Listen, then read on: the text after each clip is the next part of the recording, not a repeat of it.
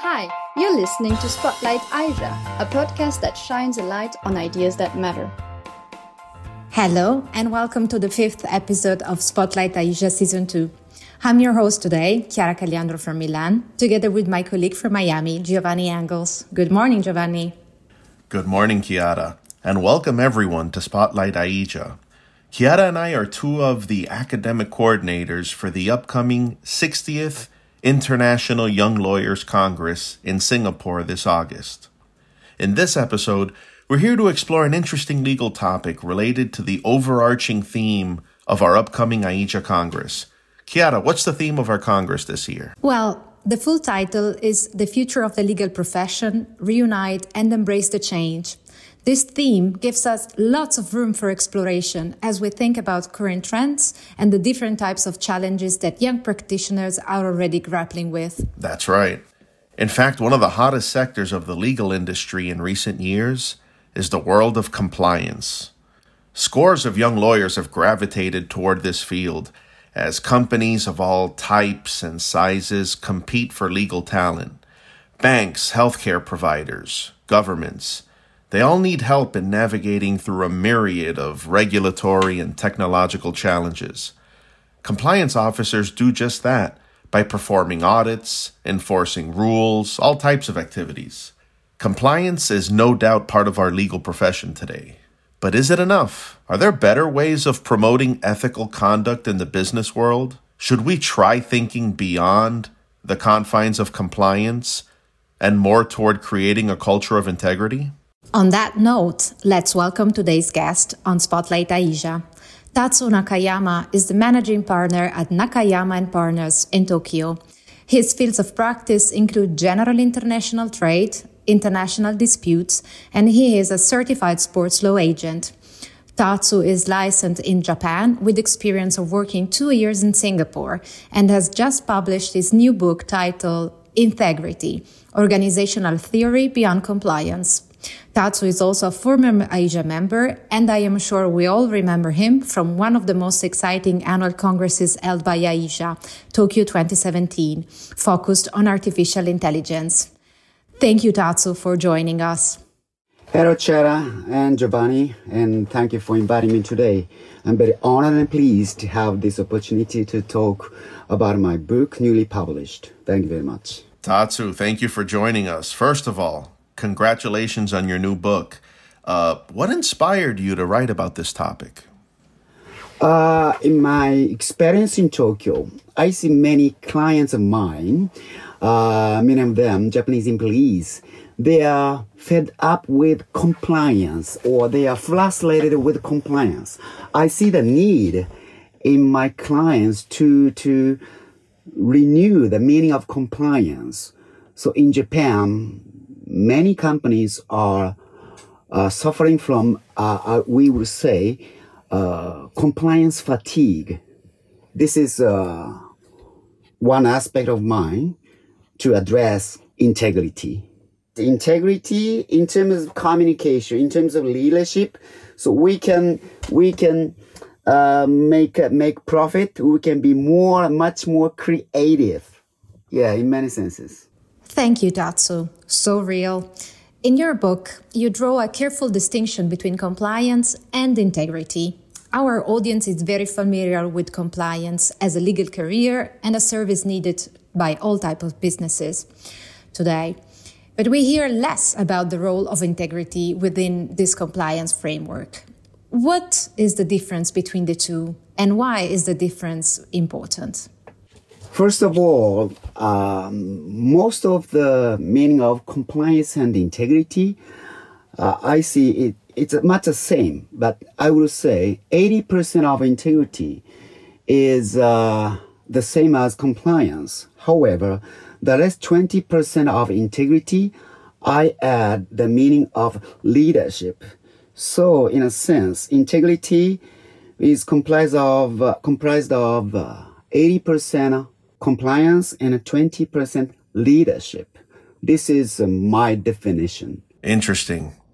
So, so even though both ideas seek to define what is or is not ethical conduct, uh, my takeaway from your response now is that compliance seems to invite a more reactive approach, while integrity is more forward thinking and proactive. Do you agree with that, or is there more to it? I agree 100%. Uh, as you said, compliance is like uh, just follow the rules or just follow the uh, restriction or something like this. In, in that sense, that is reactive. On the other hand, integrity, I highlight uh, the aspect of integrity in that uh, proactive meaning compared with compliance. In integrity, uh, we use the, the, the function of consciousness or yeah. So without being told by anyone, without being seen by anybody, we act in a right way. That is the, I think, the clear difference between compliance and integrity. Thank you, Tatsu. This makes definitely sense. But that reminds me also that in your book, you differentiate between personal integrity and organizational integrity as two distinct concepts. Tell us about what they mean and how it matters from the perspective of lawyers like us. First, personal integrity, it's, it's very easy. Personal integrity is almost the same as just integrity. It's a business ethics or moral or being honest or honesty. So I do not add any new meaning in personal integrity. On the other hand, organizational integrity, this is coming from the the definition of integrity in the in the context of entity or society. Uh, as Oxford Dictionary defines in- integrity as being whole, whole meaning complete or the, being entire and not divided.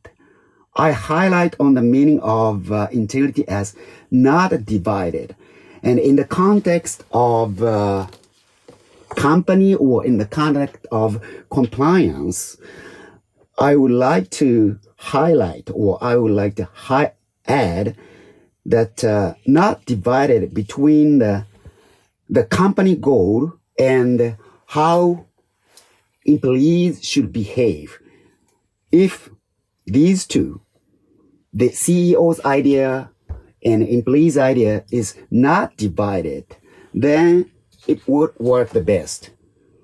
And uh, in the meaning of organizational integrity, I would like to highlight the company as a whole, or I would say company as one team.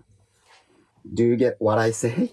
Absolutely, uh, Tatsu. This is very helpful.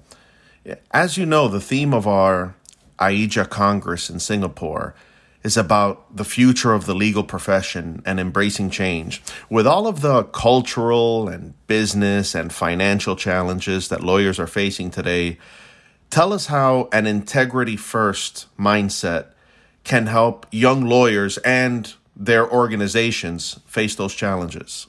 As you know, the world, world itself, or young lawyers, or the young generations facing many changes and many challenges.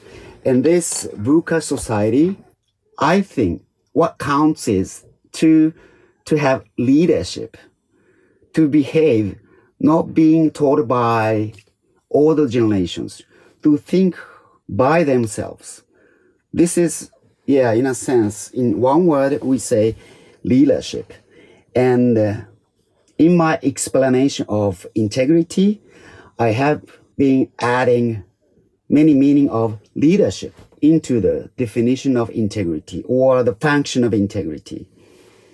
So by using integrity in, in, in many as- aspects, the young lawyers would be more easily to face the difficulties or face the challenges or face the changes. Tatsu, thank you. I have one last question for you. During Tokyo Annual Congress, we discussed about artificial intelligence and how technology can support lawyers.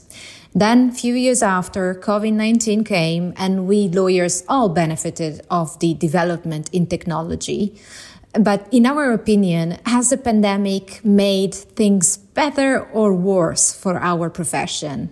Or if this question is too broad, has COVID 19 affected any of your findings or conclusions in your book? Thank you for giving me a very challenging question. It's a very good question. I will answer the second question of you about the relation or connection between integrity and COVID-19 situations. In my view, the COVID-19 situation and integrity has much, has much, has very strong connection because in COVID situation or telework situation or working from home, nobody is seeing, no boss is seeing what the employees are doing. So what counts in the context of compliance or obeying the rules or behaving themselves is uh, the integrity or doing right thing at home without being seen by anybody. So in that sense, integrity all over the world, integrity in employees' mind, working from home in a COVID situation is getting more and more important. Tatsu, I, for, I forgot to ask, um, uh, any plans on translating uh, your book uh, into English or having it, uh, or at the very least, uh, perhaps repurposing it. I mean, obviously, we're doing it here in a sense, right? We're we're getting to um, adapt some of your work in, into this new medium. But I was wondering if you had any other plans on um, on, on using this material uh, for non-Japanese speakers. Thank you very much. I have been hoping this such opportunity for my book to be translated in English, but but, uh, so far I haven't any specific plan. So, by the way, I after the publication of this book, in order to change the Japanese culture, I bought the book by myself. Uh, 3,800 books of my book by my own, which I paid, and I sent it to the CEO of every Japanese listed company. This is oh. my attempt to, to change Japan, to change the Japanese culture.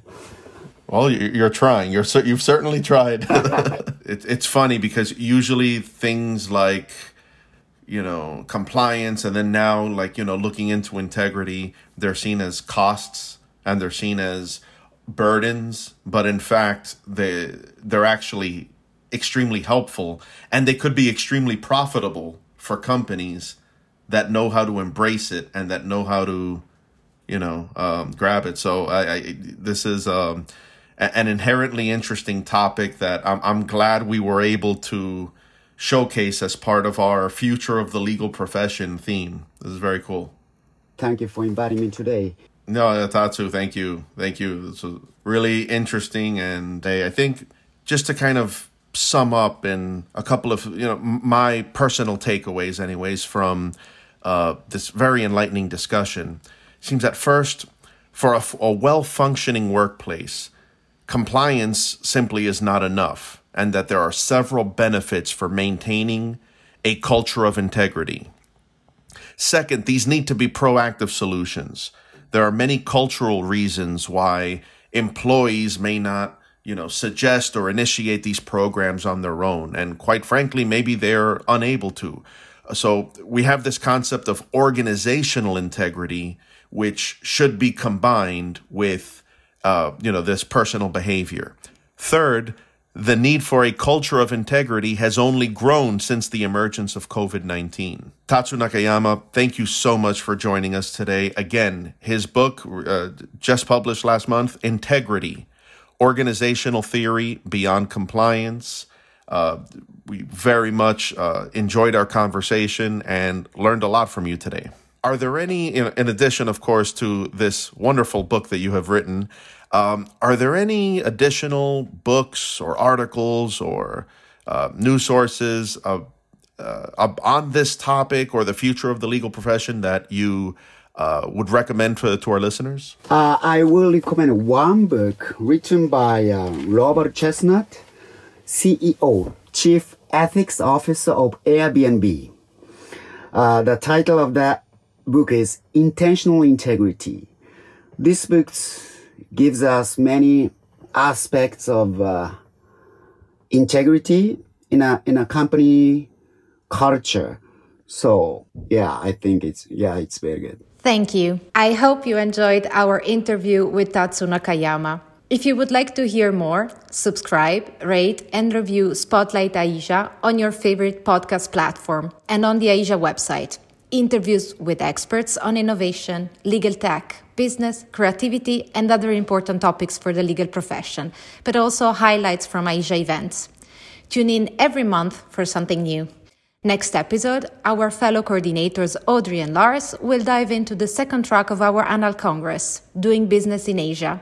Until then, on behalf of myself and Giovanni, farewell from Milan and Miami. And of course, you can meet Giovanni and I at our AIJA Annual Congress in Singapore from 22 to 27 August.